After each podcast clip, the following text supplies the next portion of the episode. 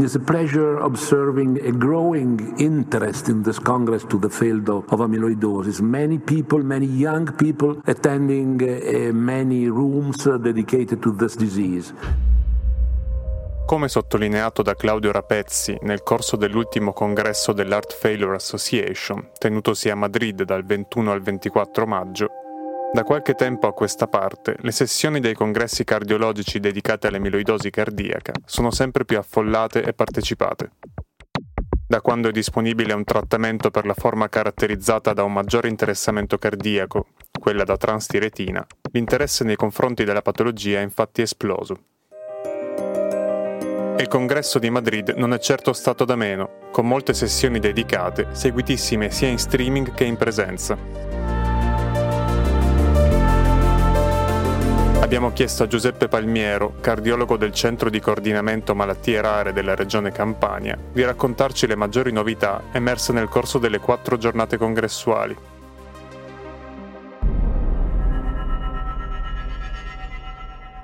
Essendo stato eh, all'Art Fair Congress posso confermarti la sorprendente partecipazione ai numerosi eventi sulla miliodosi svolti nel corso del congresso.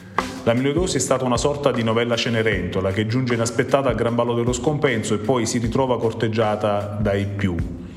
Ma volendoci addentrare nei temi affrontati nel corso del consesso, direi che eh, l'epidemiologia dell'amiloidosi ha avuto un ruolo di rilievo.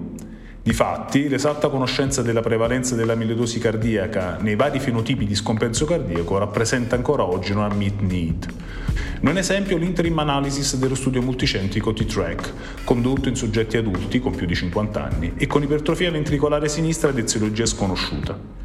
Tutti questi soggetti sono stati screenati per la l'amiloidosi cardiaca, come suggerito dal recente consenso statement dell'ESC, ed in circa il 25% di questi eh, è stato rilevato un iperaccumulo del radiocomposto alla scintigrafia ossea riconducibile alla all'amiloidosi da transtiretina.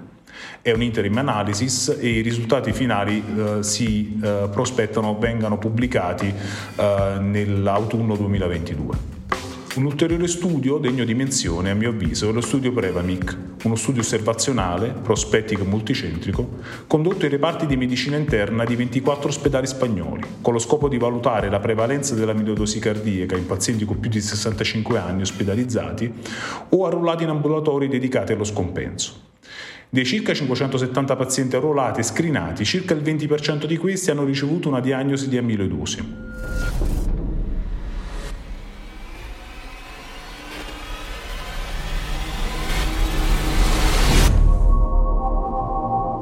Sono poi emersi interessanti novità in temi di comorbilità e caratteristiche cliniche dei pazienti con amiloidosi cardiaca.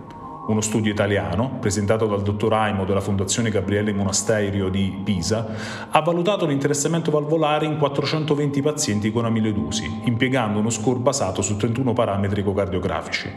Dallo studio è emerso un più frequente interessamento valvolare mitralico in forma di insufficienza ed aortico in forma di stenosi nei pazienti con cardiomiopatia da transtiretina rispetto ai soggetti con malattie da catene leggere. Un altro studio ha invece valutato la prevalenza, l'incidenza e gli outcome associati a fibrillazione atriale in pazienti affetti da amiloidosi cardiaca da transtiretina wild type. Durante il follow-up medio di 30 mesi, 24 dei 60 soggetti coinvolti hanno manifestato la fibrillazione atriale. La presenza dell'aritmia, tuttavia, non è risultata associata a un maggior tasso di ospedalizzazione per scompenso o di mortalità per tutte le cause.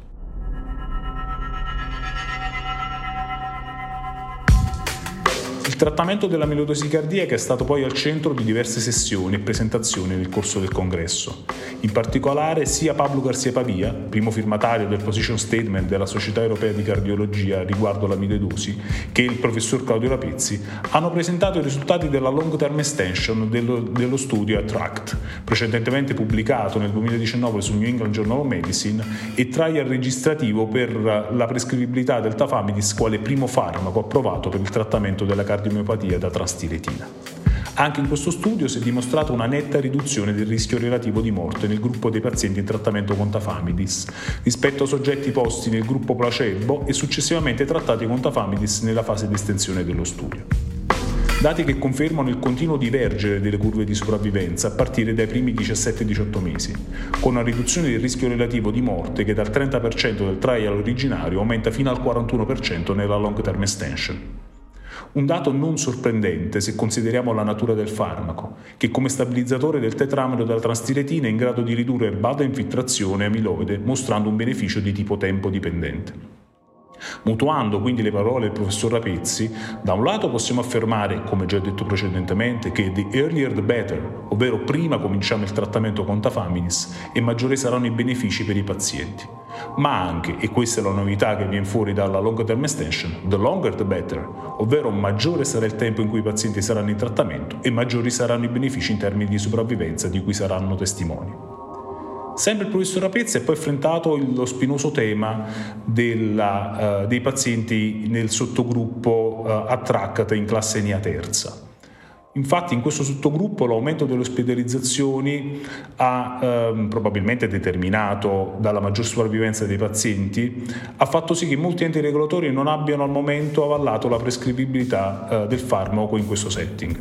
Tuttavia, nell'analisi post-hoc della long term extension a 60 mesi, in questo sottogruppo si è osservato un trend della riduzione del rischio relativo di morte verso la significatività statistica, che è stata appena sfiorata.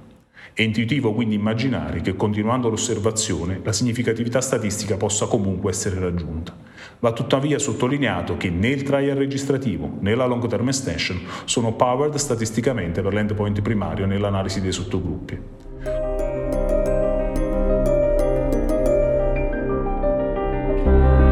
Avete ascoltato Meet the Meeting, podcast Dr. Talk Cardiology dedicato all'aggiornamento dai maggiori congressi in ambito cardiologico.